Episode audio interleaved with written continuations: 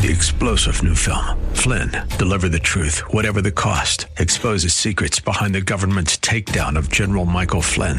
Flynn knew what the intel world had been up to. He ordered the first audit of the use of contractors. This set off alarm bells. He told the truth. He was the most dangerous person for Donald Trump to hire. They had to get rid of Flynn.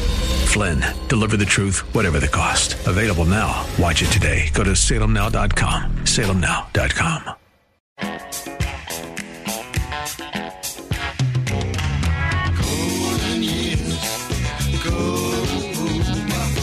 It's Ask the Lawyer with Mike Connors. Got questions concerning elder or estate law? Attorney Mike Connors has the answer. He's been recognized as one of New York's top lawyers by New York Magazine and brings over 30 years' experience to the table. Call him now at 866 970 9622. That's 866 970 9622 and ask the lawyer.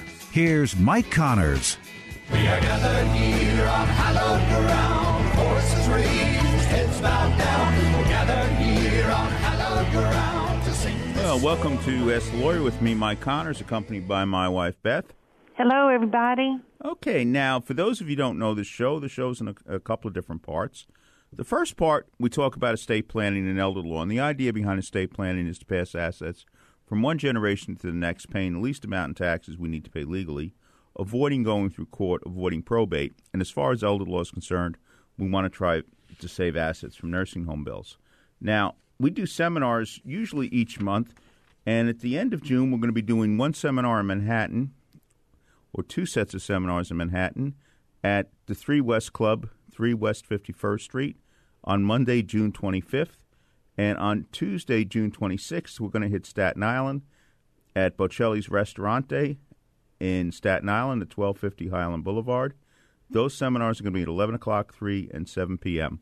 And again, if you want to talk about estate planning elder law, show up. We'll try to answer your questions. I mean, most of our questions have to do what do we do with the house. Now, we also, if you if you want to ask us email questions, please feel free, and you know you can email us at askmikeconnors at gmail.com. And Beth, how many uh, how many email questions we have right now that we can read? Well, we're backed up. I Yeah. have three ready to go. Okay, let's go.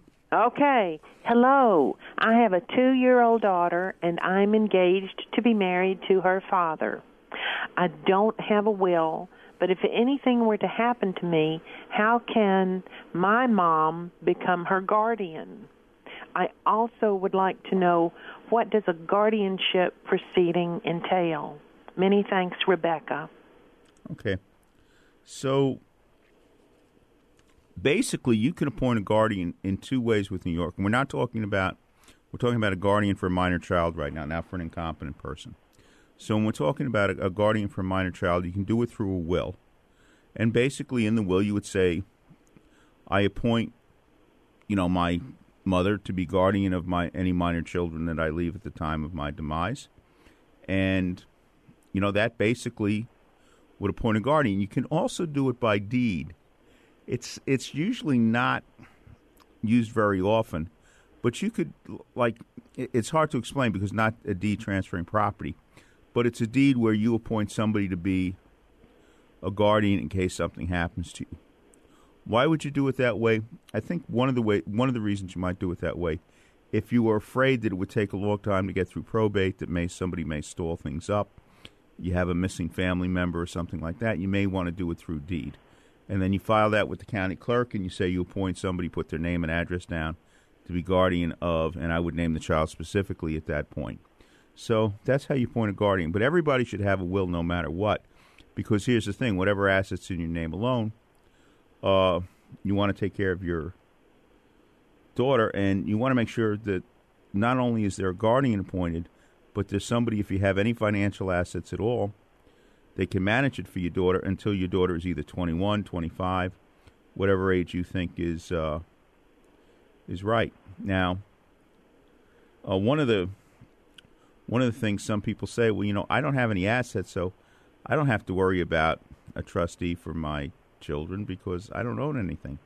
The thing is, if you're relatively young and you have minor children, God forbid something happens to you, there could be um, a lawsuit You know, you uh, people in September 11th, a lot of people there had no assets, no, you know, no real money, and then all of a sudden they had a million dollar settlement coming to them as a result of the the settlement claims at 9/11. So, you know, everybody should have a will. You got to be prepared.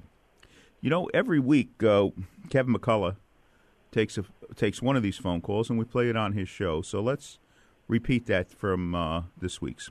Hi, Kevin McCullough. Every week we ask you to send, send us your questions for Mike Connors of Connors and Sullivan, and we promise you he'll answer one of them on the air. He answers a bunch more on his shows, by the way, every Saturday at 8 on AM 570 The Mission and Saturday night at 6 on AM 970 The Answer. But, Mike, this week's question comes from Daisy. We bought our house in 1970 for 110000 It is now worth $1.2 million. I'm afraid of losing my house if my husband goes into a nursing home. Should we just transfer the house to my two daughters, Mike Connors? What say you? No, because the two daughters, especially if they don't live in the house, but if you just transfer the house, make a gift of the house to your two daughters, you paid 110,000 for it. Let's say they sell it at some point for 1.2 million. Obviously, we have more than a million dollar capital gain, and they're going to have to pay $350,000 in taxes in real money. What we'd like to do is put the house in trust. We start protecting the house from your husband's medical bills, and the daughters, if you hold the house till after you're gone, the daughters can sell your house tax free at 1.2 million dollars because right now in New York State there's no death tax under 5.2 million, and capital gains are wiped out on assets held in the trust after you're gone if you hold the asset till after you're gone. Uh, sounds like a very definitive answer. Thank you, Mike Connors. And friends, maybe you've got a question about a similar situation. 718 238 6500 is the access code to the authority on estate care and elder law. 718 238 6500, 718 238 6500. Or you can also email Mike at mikeconnors at gmail.com. Okay, thanks again, Kevin. And again, we're on Kevin's show each Thursday at usually around five fifteen, the five o'clock hour. And you, you know, if you haven't heard Kevin McCullough before, give it a tune in. You know, he's he's got a show that's local, that you know you get breaking news on. Well, Beth, I think we still have some more questions. So. We do indeed. This one is from George. Hi, my wife and I are retired, and our total assets far exceed what we need to live comfortably. Currently, I have four grandchildren two of which are already attending college. One who is about to graduate high school and enroll in a college, and the last is getting her master's degree in business. My wife and I wanted to contribute towards their education and pay for their tuition. Tuition for each grandchild would exceed $25,000 per year. My question is would we need to pay a gift tax at the end of the year if we decided to pay the tuition for all four grandchildren. Once again, that's from George. Okay, before we answer George's question, will you please ask Otto to keep quiet? I, I'm I'm taking care of Bay Ridge, everybody, and Otto thinks there is someone trespassing. So that is that's my warning signal. But don't worry, he'll protect me, Mike. That's okay. Yeah, we'll ask him to, you know, keep a little bit quieter while we're on the air. Okay, so here, and that's a very good question because it's a point that a lot of people are really not aware of. Yes, you can pay the tuition of the grandchildren or whatever, and it's a very good idea if, uh, obviously, if you can afford it. But here's one thing: you should make the check directly to the school like, in other words, if you take $25,000 and you give $25,000 to your grandchild or maybe to your son or daughter to pay their tuition, that is a gift. And it's a gift for two purposes. It's a gift for IRS purposes, which in a lot of cases right now is not a major problem because there's no gift tax federally now under $11 million. But it is a gift for Medicaid purposes so that if somebody goes to a nursing home you're going to be charged with a gift.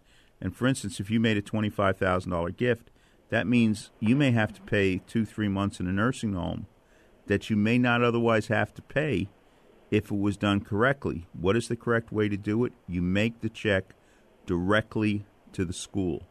You don't give it to the grandchildren, you don't give it to your son or daughter.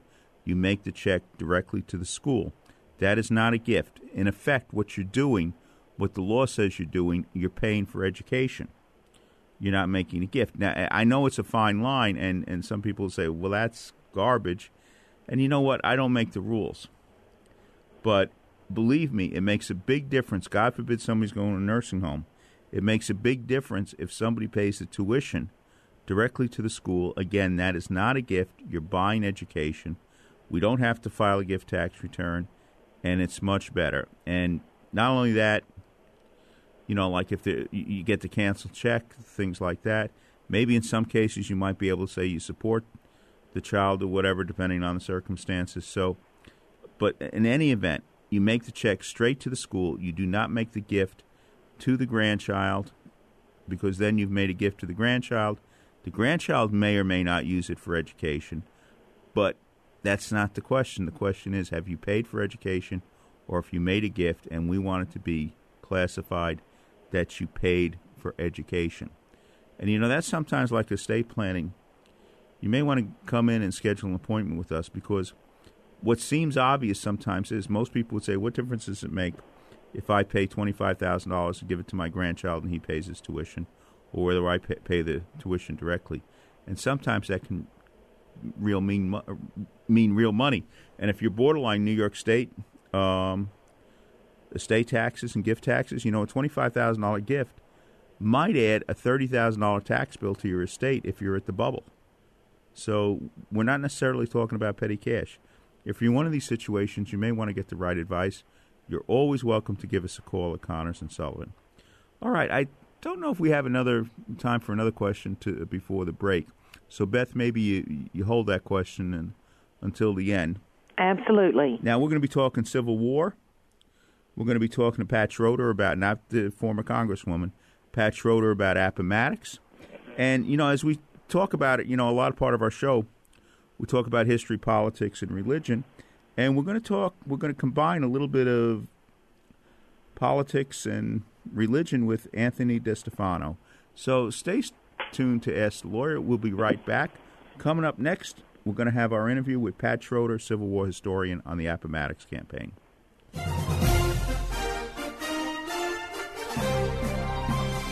Hello, this is Father Frank Pavone of Priests for Life. Adult stem cell research is nothing new. It has been going on for decades and, in fact, has proven helpful in treating various diseases. In the process of this research, nobody has to be killed in order to obtain the stem cells.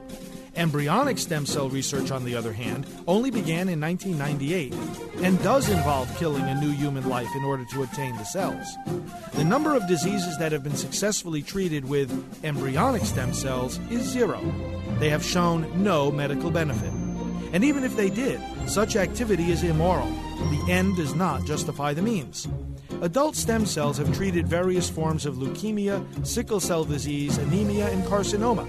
Embryonic stem cells have succeeded in nothing. This is Father Frank Pavone, National Director of Priests for Life.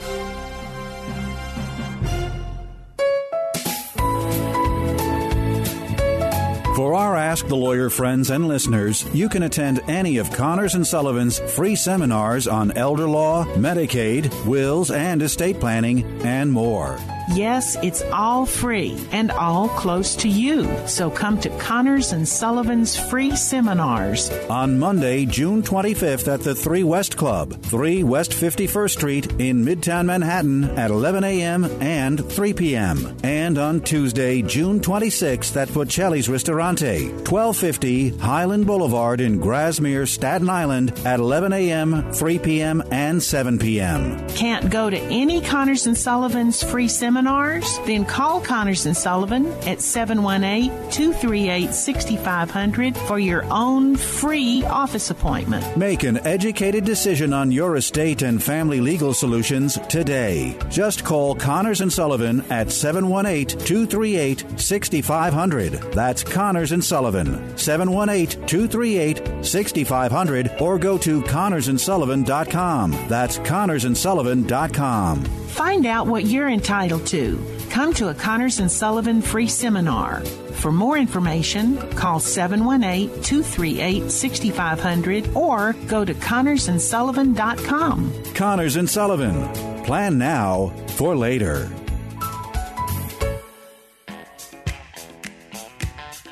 Welcome back to Ask the Lawyer with Mike Connors. Welcome to the Connors Corner segment of Ask the Lawyer. At most you know, I'm president of the Civil War Roundtable of New York, and we meet on a Monday. Our next meeting is going to be Monday, June 11th at the 3 West Club, 3 West 51st Street. And our speaker that night is going to be our next guest, Patrick Schroeder, and he's going to be talking about the Appomattox campaign, Lee's Retreat, Grant's Pursuit. How you doing today, Pat? Doing fine. Thanks for having me on your show. Appomattox. Most of the people out in the audience, our audience at least, would know what Appomattox was, but the Appomattox campaign. But what was it to those who don't know quite as much? Well, the uh, Appomattox campaign is the really the final major campaign of the Civil War, uh, with the most disastrous results for the Confederate Army, uh, in which Lee's army loses half of its army uh, in the course of a week. He goes from about 60,000 men down to 30,000 men, and he's pursued by Grant with a little over 80,000 men, and uh, it results in his surrender at Appomattox Courthouse on April 9th. 1865 and other Confederate armies follow suit once Lee surrenders. We, he went from 60,000 men to 30,000 men in a week. How did that happen? Well, in rough numbers, um, about 10,000 men are killed and wounded. 10,000 men are captured, uh, about 8,000 of them at the battles of Sailor's Creek on April 6, 1865. And then there's about 10,000 men that just see the writing on the wall and desert the army and go home. And of course, uh, this is uh, with Lee's army marching from Petersburg. He, he has been in the siege of Petersburg, besieged down there by Grant's forces. Uh, Grant's trying to get the railroads, and they finally cut him off the the last one, the South Side Railroad, after the Battle of Five Forks on April 1st. And Lee has his army of about 60,000 men, and he wants to go down to North Carolina and link forces with Joe Johnston. If he can get down there, uh, his 60,000 would combine with Johnston's 30,000. Uh, they'd have numbers possibly to uh, do battle with Sherman and then maybe turn back against Grant. Pretty long odds. Uh, so he wants to go to North Carolina, and he's going to uh, concentrate his army at a place called Amelia Courthouse. There, there's going to be rations, and then he's going to head south down the Richmond Danville Railroad. Um, but in when he gets there, there's not food for his army, and he has to go uh, further west and uh, is heading for Farmville. Gets bogged down in an area called Sailor's Creek. Uh, and he's going to get to Farmville, get some rations, uh, but federal troops are pursuing so close that uh, they're not able to distribute many of the rations. They get forced north of the Appomattox River, and uh, the next place he can cross the Appomattox River is at a place called Appomattox Courthouse, where I'm speaking to you from, and that's his objective to get to uh, well beyond Appomattox Courthouse to Appomattox Station, where supplies from Lynchburg have been brought over, and then he's going to go south uh, down what today basically is Route 29 to Danville, and hopefully link up with Joe Johnston uh, down there. And that's kind of a long way to say how did Lee lose so many men? Well, over that course of a week. Uh, he is fighting battles every day. His troops are in poor condition. Uh, the roads are not good. He's night marching, and uh, you know, on a map, if you go from Petersburg to Appomattox, you're looking a little over 100 miles. But uh, if you ever look at a campaign map, you'll see these troops didn't march in straight lines. Most of these men were marching probably 150 to 200 miles that week, uh, which is just an incredible feat of marching, and, and uh, many of the soldiers doing it on short supplies. So, um, so the casualties from men being killed in those battles wounded, captured, and then, like I said, those just seeing the writing on the wall and going home. Of course, you're talking about Lee's retreat. The other part is Grant's pursuit. Sure. Yeah, Grant does things a little bit differently because uh, at one point, him and Meade are in conversation, and Meade says something like, I'll follow Lee wherever he goes. And Grant basically says, No, we're not going to follow Lee. Uh, we're going to go where he wants to go. So instead of following behind Lee, uh, as Meade had proposed, Grant moves to points where Lee wants to go, and he gets troops to a place called Jetersville. And when Lee's army comes out of Amelia Courthouse on April 5th, thinking they're going to North Carolina, uh, he runs into federal troops entrenched at Jetersville. Uh, the federal Fifth Corps and the cavalry, and later the Second Corps. And this is your big what if of the campaign. Uh, what what if Lee fights a battle, the Battle of Jetersville? Well, he doesn't do it because the Federals are entrenched. Uh, he never tells us why, but I, I suspect that he didn't want to suffer thousands of casualties fighting his way through those entrenchments. Uh, so that's when he opts to head for for uh, Farmville. Now, I've heard some historians have the belief that the fight really wasn't in Robert E. Lee at this point of the war. Well, it's hard to say because, uh, of course, Lee only lives five years after the surrender at Appomattox, and he never writes anything of what he was thinking or how he was feeling. But I would disagree with those people that say the fight wasn't in Lee because he keeps on going. He didn't have to come all the way to Appomattox Courthouse to surrender he was trying to get away and keep this war going on as Jefferson Davis had directed him. So uh, I would say the, uh, the the fight wasn't really going hadn't gone out of him. Even on April 9th, he fights the Battle of Appomattox Courthouse. So uh, he didn't have to do that. So I would I would disagree agree with that. Uh, for uh, now, unfortunately for Lee, Grant just uh, I think Grant just outgeneraled him on the campaign and uh, he got Lee into uh, what you would call a pincers movement. Grant moved troops south of Lee, and after Farmville, he put troops pursuing Lee uh, to the north and west. And so by the time they got to Appomattox Courthouse, there were federal troops behind Lee under George Meade, the federal Second and Sixth Corps, and troops under uh, General Sheridan and General Ord uh, with the Army of the James, and also General um, Griffin of the Fifth Corps coming in from the the south.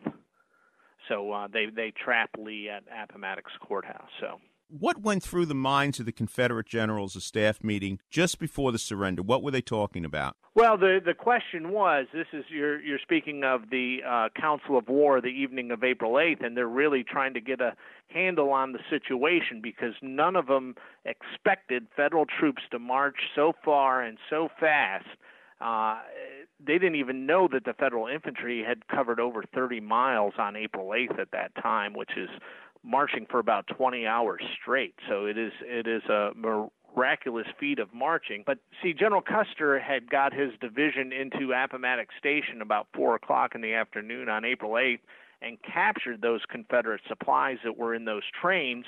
Uh, and then he fought the Battle of Appomattox Station, where he captured over 25 Confederate artillery pieces, more than a thousand prisoners, and actually Colonel Augustus Root of the 15th New York Cavalry from Syracuse, New York, made a charge into the village of Appomattox Courthouse and ran into Lee's main army.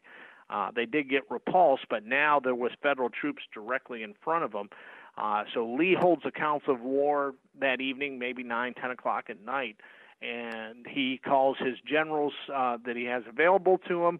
Uh, the main ones being uh, Pete Longstreet, who commands the uh, First Corps, and General John Gordon, who commands the Second Corps, and Fitzhugh Lee, his nephew, who commands the cavalry. Now, um, General uh, William Nelson Pendleton was uh, nearly captured at the Battle of Appomattox Station, so he didn't make it to this Council of War.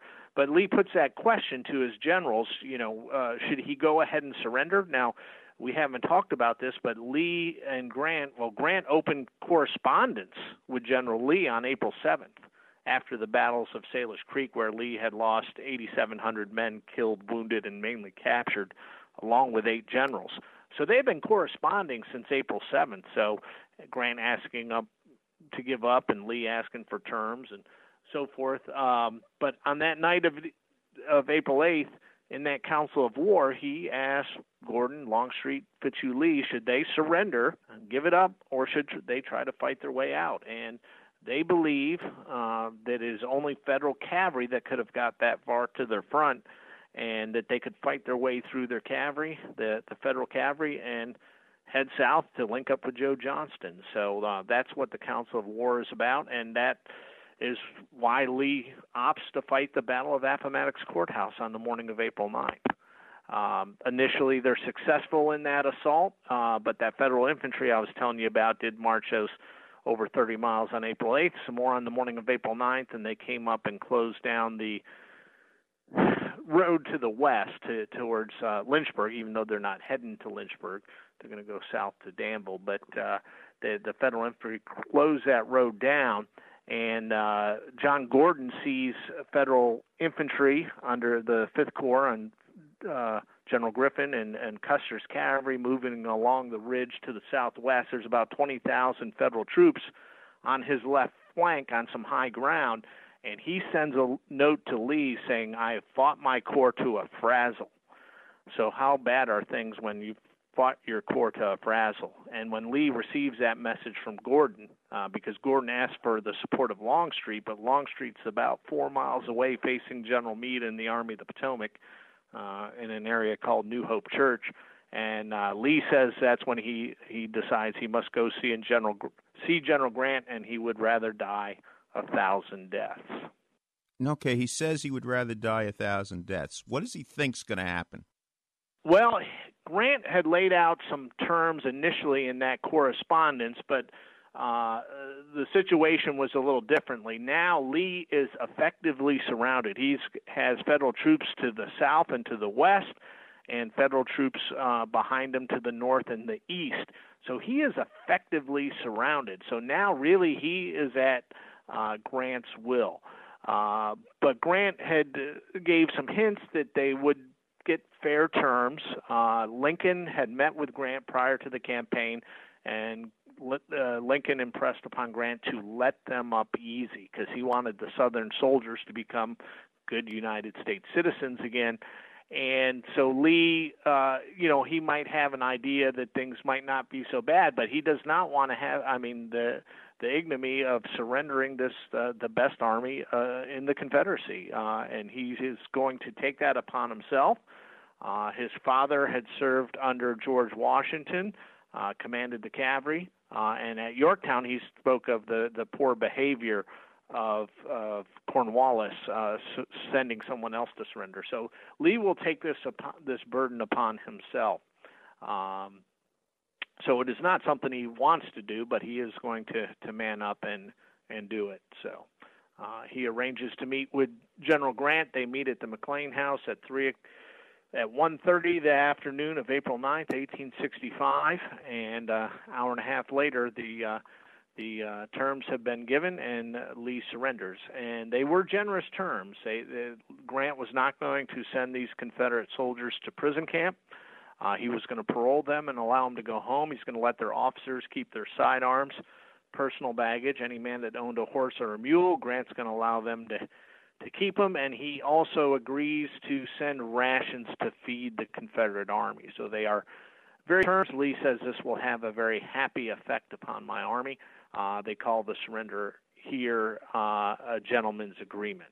Some people talk about the speculation that that some people wanted to break out and fight a guerrilla war, as far as Lee was concerned.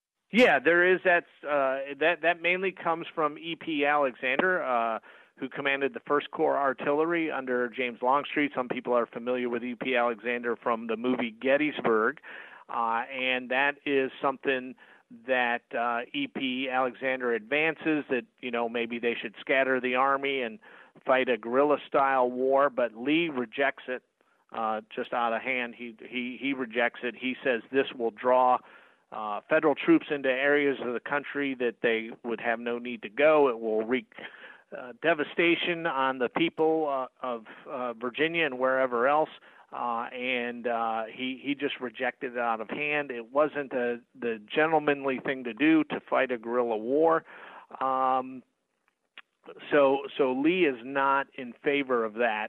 Uh, in historical perspective, there's a couple things I question. First of all, uh, E.P. Alexander is an artilleryman. He is not typically he's dueling with the enemy at perhaps a mile away. It wasn't an infantry commander that suggested that uh, who might have a better gauge of their their troops who would have to uh, to do that that that bushwhacking and so forth. But I think most of the Confederate Army was uh, what they would have called played out. I mean, these men didn't have uh, supplies. They they were uh, shorter rations. Their their their shoes were breaking down. Their clothing was breaking down. Uh, I think most Confederate soldiers weren't happy about being surrendered, but when they learned of their generous terms, uh, they might have thought things weren't going to be uh, so bad after all. Um, also, trying to get troops out of Appomattox from being nearly encircled, uh, I th- think would have been very difficult. Lee eh, brought that up that he didn't think, but maybe a third of the men could even get away. Uh, I question if it could be that that high. And then the other question that comes in uh, in that nature is how many men wanted to do something like that. And reading the accounts of most Confederate soldiers, I don't think most of them uh, would have had interest in carrying on the war uh, after what they had already gone through. Okay, so if you want to see Pat Schroeder in person talking about the Appomattox campaign, Lee's tr- retreat, Grant's pursuit, give us a call at 718 341 9811. 718 341 9811. Again, June 11th, 530 3 West Club, 3 West 51st Street. Patrick, thank you for bringing history to life. Thank you for having me, Mike, and I look forward to seeing you in June. Very good. I think I just found myself believing that I didn't need God. I just had everything under control, and church was actually a, a burden to me. I might have gone to church, you know, at Christmas time, gradually quit going. No, I didn't take my faith seriously, uh, which which probably means I, I never really got it to begin with. You can have a beautiful car, a big fancy home, but if you don't have Christ in your life, there's an emptiness that's there. We are enslaved to power or to greed or to wealth or to lust, especially as a man. But there's a true freedom to not be enslaved, but to attach ourselves to God and to be free. Thank God I'm home. Now that I'm back in the Catholic Church, I'm a new person. I love it. There's peace in our home that we didn't have before. You're coming home to a Catholic family where people today just embrace you. If you've been away from the Catholic Church for whatever reason, we invite you to take another look. Visit CatholicsComeHome.org today. If you're a homeowner age 62 or older and are finding it hard to pay off debt, or how about enjoying your retirement years with less stress? A government insured reverse mortgage may be the answer or might be the perfect solution for you and your family. Hi, this is Frank Melia, a certified mortgage planner. I've been a mortgage specialist for over 20 years, and I've helped countless homeowners all over the tri state area tap into a little or a lot of their home equity so they can use it right now. This past October, the federal government made changes to the reverse mortgage loan program. Give me a call now so our office can show you how these changes affect how much money you receive and how the annual mortgage insurance costs have decreased. My job is to help you find the best solutions for your retirement goals. I do this by educating homeowners with straightforward information and answers. It's free to call and speak with me, Frank Melia, to determine if this FHA program might be able to help you and your loved ones now. Call and speak with me right now. I'll answer your questions and help you decide if a reverse mortgage is right for you and your family. Make the call now, 888 943 2646, or try me on the internet at www.quonticbank.com backslash fmelia. Once again, call 888 943 2646, and you could be on your way to a stress free retirement. Frank Melia, NMLS number 62591. All loans provided by Quontic Bank, NMLS number 403503. Welcome back to Ask the Lawyer with Mike Connors. Lawyer. With me right now, I have Anthony DeStefano. He's got a book out, Inside the Atheist Mind. How you doing today, Anthony? I'm doing great. Thanks so much for having me, Mike. Title says a lot, but what's the book about? Well, the subtitle actually says even more. Uh, the book is Inside the Atheist Mind Unmasking the Religion of Those Who Say There Is No God. Uh, my book is all about how atheism is not just simply the absence of belief, but it's really a whole system of beliefs. Uh, it's a it's a system of beliefs that has a philosophy, materialism. It's got its own culture, secularism, its own politics, social Darwinism, its own morality, relativism. It's even got its own sacraments, abortion and euthanasia. And uh, and this system of beliefs has been responsible for more death, misery, and uh, un- unhappiness and carnage than any other system of beliefs the world has ever known. Uh, so it's a fairly hard-hitting book, and it's a response to to uh, these new atheists that have been uh, very in vogue the last 20 years, uh, who have been attacking uh, very aggressively, uh, most and mostly the Christian religion. Yeah, you would think that if you were an atheist, you wouldn't care if somebody believed in in Christ. What difference would it make? You would think that, unless it was indeed uh, a religion of its own, and then if it if if it it was a, a religion of its own, and they're trying to spread that religion of nothingness, then they would care very much about that. Um, and that's exactly the situation that we have, and they're being very effective too, because right now there is literally an epidemic of atheism in this country. Not just people who are professed atheists, and not just the religiously unaffiliated, who make up, by the way, 25% of the population, but but functional atheists. Now, this is very important because functional atheists are people who say that they're Christians, they say that they're Jews, they even say that they're Muslims, but in reality, they're not. They don't hold to the tenets of those religions. They're really they're they're really secular humanists. Uh, they don't let their professed belief in God or their religion impact their behavior, especially their political behavior. They're, for all intents and purposes, they're functionally atheistic. And the problem that we're running into in this country right now is these functional atheists really control the, uh, uh, many of the levers of power, especially in the communications industry. Uh, 85% of the media, uh, the, the academic world, uh, Hollywood, the music industry, uh, they dominate. Functional atheists dominate those industries, and and, and as you know, it's, it's it really what I'm talking about is the left. I think you make a point in your book that World War II and some of the, the wars that started a lot to do with atheists in those wars. Yes, Say- and, and, well, atheists like to claim atheists like to claim that that a religion is responsible for so much bloodshed. But this is one of the biggest lies of all time. Uh, Philip Axelrod's uh, uh, monumental Encyclopedia of, of Wars catalogs all the wars going back to 8000 BC, and and and it shows that only 6.98 percent of all the wars that have ever taken place uh, had to do with religion, or religion was their source. And if you eliminate Islam from the equation, that figure drops down to 3.2 percent of all the wars are Christian in nature. That means over 96 percent of all the wars that have taken place have not had anything to do with religion, but have done have to do with worldly reasons, like economic gain, territorial gain, etc. And what you really find that's interesting is that atheists are responsible for most of the bloodshed in the world. If you look back at the last hundred years alone, if you look back at the atheist, the totalitarian atheist regimes of the 20th century, Hitler, Mao Zedong, uh, Stalin, uh, Lenin, Pol Pot, these atheists were responsible for 150 million murders. 150 million murders. Atheists are still complaining today about the Crusades and, and the Inquisition. And meanwhile, they're responsible for 150 million murders just in the last hundred years. By the way, just curious on your statistics, what were the three percent of the wars that were involved Christianity? Well, I don't know. I don't have the Okay. list in front of me, but there, but 3.2 percent Christian wars. Okay. but, but, but can you imagine? I mean, what you would you What would is think, that? I mean, imagine, imagine uh, that for them to say that uh, that that that uh, religion is the cause of the wars, when obviously economic gain is the number one reason for war, and territorial gain is the second reason, and then something you know about civil war and revolutionary war are all are the third and fourth biggest reasons for war. Obviously, those wars. I mean, the Civil War. The, the, think of the Civil War, World War II they didn't have anything to do with religion. So how could they how could these atheists complain all the time hysterically that religion is the cause of so much bloodshed? And what's what's even worse is that even though we don't have gulags and gas chambers today, as you know very well, uh, the the this as we've seen this rise in functional atheism, we've also seen a corresponding rise in this horrifying culture of death that we find ourselves engulfed in right now. I mean, was it something like a billion abortions since 1960? 35 million abortions a year annually.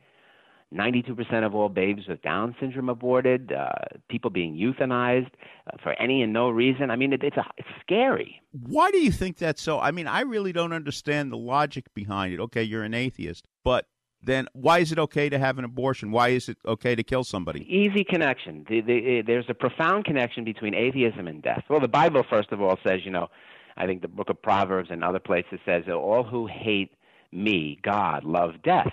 The co- connection is this if you don't believe in God, then you don't have any transcendent moral imperative for being against killing. There's no there's no commandment against killing. You could be against killing, and indeed there are a million reasons to be against killing, but there's no transcendent moral imperative to be against killing. That's the first thing. The second thing is even more important. If you don't believe in God, then you don't believe that human beings are made in the image and likeness of God. Basically, you believe that human beings are just animals with bigger brains. Well, if we're just animals with bigger brains, then we don't have uh, infinite dignity as Christians believe. Now, you put those two beliefs together no transcendent commandment against killing and human beings are not don't have infinite dignity and that is a deadly recipe for for killing any anyone who gets in your way. It's a recipe for social Darwinism and Nietzscheism and all those terrible isms that have that resulted in uh, all those murders in the in the 20th uh, century. This is what I, I I don't understand. At the same time, a lot of these people are foes of capital punishment, which I am so, somewhat opposed to capital punishment because I don't trust a jury to get it right every time. We make mistakes, but but at the same time, these people are so committed to save the convicted murderers as opposed to letting unborn children. It's a, it's a, you know, it's. I wouldn't want to get into trying to analyze because, because the, as you know, many people on the right, uh, many uh, Catholics are very against capital punishment as well. So it's I'm not there's not a clear line where you could say, well, everyone on the left is for this and everyone on the left is uh, on the right is for this. As you know, it's it gets messy where it comes uh, to to many when it comes to many issues. But on certain issues, it's very very clear. But but why does the left? Why do atheists? Why are they so concerned about convicted murderers? What's that, their that's logic? A political. That's a poli- That's a political question. I'm not an. I'm not an expert on uh, politics. I didn't write a book on the left and all their evils. I'm making the connection between functional atheists and uh, and the left because I think that there's a clear connection between them. And I think we see it a lot when it comes to free speech, too. Uh, this issue of, you know, again, because atheists don't believe uh, in God, um, the, the, they, they don't believe that uh, our rights come from the Creator because they don't believe in a Creator. And because of that, they don't believe that, that certain rights are inalienable. And that's why if they believe these rights don't come from God, they come from the government. Therefore, the government can restrict and repress various rights, and we see that a lot when it comes to free speech. Why should somebody buy this book? What do you What do you want them to take away from reading this book? I, I think that a lot of uh, believers out there uh, feel under siege. They feel that uh, you know they, they, they, they, they see all the books and blogs and articles and these uh, horribly offensive billboard campaigns that are launched uh, at Christmas time and Easter time by these atheists. Really offensive, vulgar, uh, and, and and they don't know how to respond uh, to them. They, because, because these atheists are so aggressive in, and in your face. I think my book will give them, give believers the ammunition they need to quickly destroy a lot of the arguments that atheists use, if you can even call them arguments, and also inspire them. Uh, because it, the book really shows how intellectually bankrupt the atheists uh, are. Um, and the second uh, group I think that might profit from the book are genuine, sincere uh, agnostics, sincere atheists who want to believe something but who have been you know they've bought into a lot of the anti-God rhetoric that uh, that they that they hear today. So I think the book will help the, both those uh, groups. Thank you for what you're doing inside the atheist mind, Anthony DeStefano. Thank you for being on Connor's Corner. Thank you for having me, Mike. We all know someone who's been touched by cancer. It's the second leading cause of death, and it took the life of my father, John Wayne. But even in his final days, he was thinking about helping others and publicly campaigning to raise awareness about cancer. His courage and grit inspired our family to do everything we could to fight the big C, as my dad called it. So we did something about it and founded the John Wayne Cancer Institute 35 years ago to advance life saving research. Our discoveries are fundamentally changing the way cancer is treated around the world. Cures are within our reach, but we can't do it alone. I'm Patrick Wayne, and I'd be honored if you joined us in the fight against cancer. You can make a lasting legacy by helping to eradicate this deadly disease. Together, we can save lives. To learn more, visit jwcigiving.org. That's jwcigiving.org.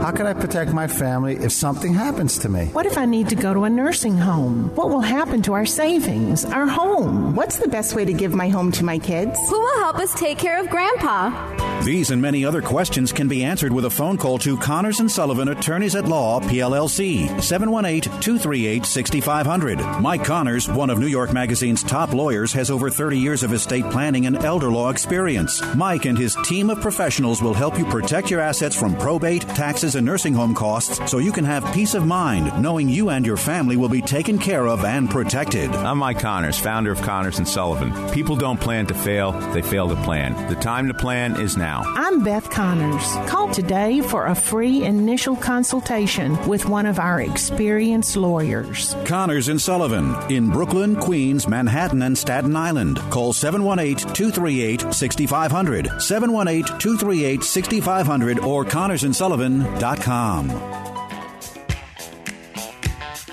Welcome back to Ask the Lawyer with Mike Connors. Got a question for Mike? Call him at 866 970 9622. That's 866 970 9622. Okay, again, welcome back, Beth. I still, th- I think we have uh, another couple of questions on the email. Maybe we can get one of them in. Okay, here we go. This is from U- for Ura. I'm going to be retiring at the end of this year. I'm married, and my wife and I are currently in good health. We plan to travel extensively in our retirement. We have a revocable living trust in place, which has our primary residence in it. I also have a fairly large company sponsored 401k account with my wife as the designated beneficiary, and my two children as contingent beneficiaries. Are there any advantages to putting the 401k into the trust as opposed to just leaving it the way I have it now? Well, one, it, it's there's no advantage, but two, you really can't do it. Um, uh, you, you, know, 401k and IRA plan, in effect, they are revocable trusts. That the assets in there are yours for your lifetime, and after they're gone, they're going to pass to the beneficiaries. Now, it's very important, but you did mention it. You did have your children as contingent beneficiaries. So they will be able to collect those assets, maybe depending on the, the 401k plan or if it was switched over to an IRA. They can stretch it out to their life expectancies. And that's usually the best way to do it. And even if you had an irrevocable trust, um, you, you really can't put the assets in an irrevocable trust because that would be a taxable event. Um, when I'm talking about the assets, I'm talking about retirement assets. Not if you put your house in there, not if you put your regular stock savings plans or whatever. But if you put, let's say, your your IRA, you take it out and you put it into a trust, that would be a taxable event. You got to pay income taxes. And ordinarily, we don't want to pay income taxes. We want to avoid it as far as possible. So, uh, you know, an IRA money, 401k money, retirement money, the principal balance is protected from medical bills. Um, yeah, the distributions may be subject to medical attachment, but the principal balances, and, and for most people to get into your 90s, the minimum distribution is usually less than your income. Not always. Sometimes you have a bad year, and it doesn't quite work out that way. But, but the most part, the minimum distribution is less than your income, and, and so your IRA still goes up, even God forbid you're in a nursing home, and part of your income goes to the nursing home. So you know, it's it's one of those things. You can put almost anything in a trust, but you can't put a retirement plan in a trust. All right. Did you get um? Maybe I forgot, but there was uh, a question from Joshua. Did we get that one? Um, I you know what? I just closed my questions out. I have a I have. A, we were fortunate last night. I think we should share it with the with our our listeners to have dinner with um, Father Paul again. And Anthony, what he was talking about, Father Paul, in we were talking about education. And so about um, our last guest, Anthony Stefano. Right, and how Father Paul just said, we don't. Um, the, the when you go to school you're not taught the real facts. You're not taught. I mean, everybody can have a different opinion about what happened in history, um, why things happened, or whatever, but people aren't taught facts. Um, you know, they. I don't even know. There are, you know, we know them, Mike, and we were talking about it, but there are people in college that don't even know who Mao is there's certainly people who don't know the atrocities of Stalin.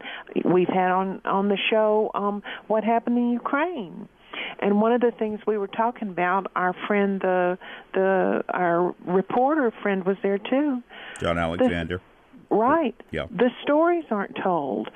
Everyone knew when Stalin was killing, starving millions of Ukrainians, but the people reporters went over there and just lied, came back and said, no, it's not happening. Um, everybody knew when the Armenians were being slaughtered. Once again, millions of people. And people ignored it. And, you know, Cambodia, oh my goodness, you just want, and they, and these are, these are awful people and now, and I, I do want to bring this up because this is just awful. I do feel like that the world is ignoring that the Christians are being killed.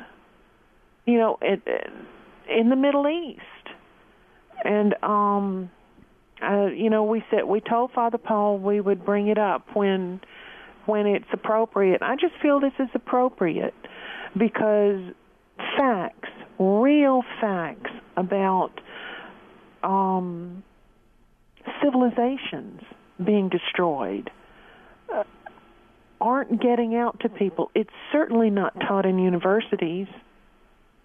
Um, I don't think Father Paul said what there's six million Christians in the Middle East. Yeah, that was the number he uses, and it's not a you know it's it's a minority, but it's not an insignificant minority. And he also mentioned the fact that in, in Lebanon, the Christian population of Lebanon decreased from somewhere close to 70% to 18% because year by year they just get killed or driven out. So it's uh, then we are not the everyday news you see on TV, and I kind of get tired of the calling things fake news, but certainly we are told what the people who write the news want us to hear. Um, and even when I was a kid, when you really just had the three stations ABC, CBS, NBC, at some point, and the news is the same on all the channels. And at some point, I, I remember turning to my granddaddy saying, "Is this all the news there is in the world?" And uh, you know, when a kid realizes everybody's telling you the same thing, there's something wrong. Well, you know, again, speaking about Father Paul, we are in preparation to do a fundraiser for him, his mission in the Middle East, where he, he has a medical mission in the Middle East, which his primary focus is to treat Christians because they're not they're underrepresented in the in the charitable donations from around the world. So we're going to. Have But as a, a doctor, he will treat anyone. Oh yeah, as a doctor, he'll treat anyone. But his focus on his medical mission is for uh, Christians. But we're going to have a, a fundraiser around November 14th. We're working on date, place, and time. Thanks for listening. We'll see you next week at the same times. Bye bye, everybody. David Kincaid. We are gathered here on hallowed ground, the voices raised, heads bowed down. We're gathered here on hallowed ground to sing this soul away. We are gathered, we are gathered here on hallowed ground, voices raised, heads bowed down. We're gathered here on hallowed ground to sing this soul away.